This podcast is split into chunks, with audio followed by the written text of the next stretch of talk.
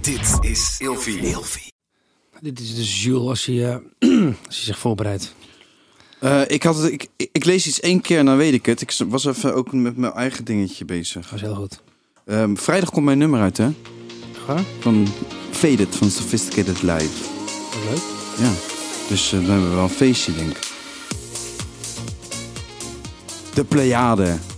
Zaad. Planeet. Planeet met zaad. Bestrooid. Oorspronkelijk moeders met zaad. Zeven moeders met zaad. Zaadmoeders. Ik, ik, ik ben klaar om te gaan. Ik heb nog geen eh ga maar gehoord.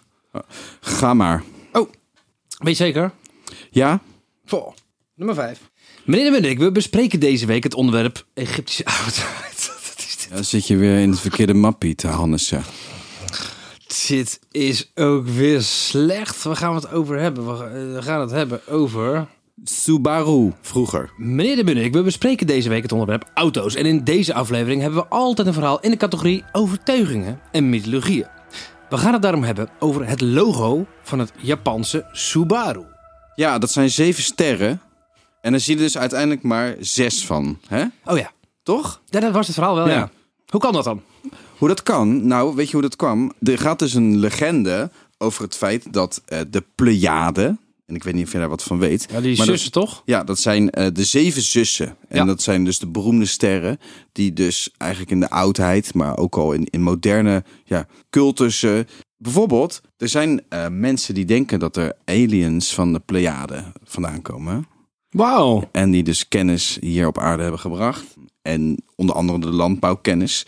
Maar even kort door de bocht. Ja. De Grieken, de Ab- Aboriginals, de Chinezen, de inheemse Amerikanen, de Egyptenaren, de Persen, de Indiërs en de Polynesiërs. Die wilden, hadden allemaal mythes over ja, de zussen, dus die zeven zussen die aan de hemel staan. De eerste En- sterren zijn er ja, toch? De eerste sterren. En ehm, ze worden eigenlijk al, ja, al rond 2350 voor Christus al genoemd door de Chinezen.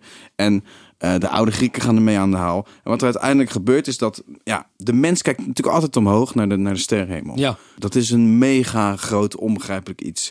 En ze hebben dus altijd ook gewoon gekeken naar, naar ja, die sterren en kijken of ze daar bepaalde adviezen uit konden halen. Eh zeelieden vertrouwden erop op na- voor de navigatie. De boeren wisten eigenlijk dankzij de stand van de sterren wanneer ze moesten zaaien en oogsten. En zo worden dus eigenlijk die zussen, die zeven sterren, de sterren van het zaad genoemd. Zijn een Griekse mythe is het toch? Ja, zeker. En eigenlijk die zussen, die zorgen er dus voor dat onze planeet met zaad worden bespro- bestrooid. En dus daardoor eigenlijk de oorspronkelijke moeders van de aarde zijn. Oké. En wat heeft het dan te maken met Japan en Subaru? Nou, het Japanse woord voor verenigen of eenheid, dus wat die, wat die zussen ervoor zorgen, dat er een soort aardse eenheid kwam, eh, dat is dus Subaru. Dus zo komen ze aan het logo. Ja, Subaru. vroeger.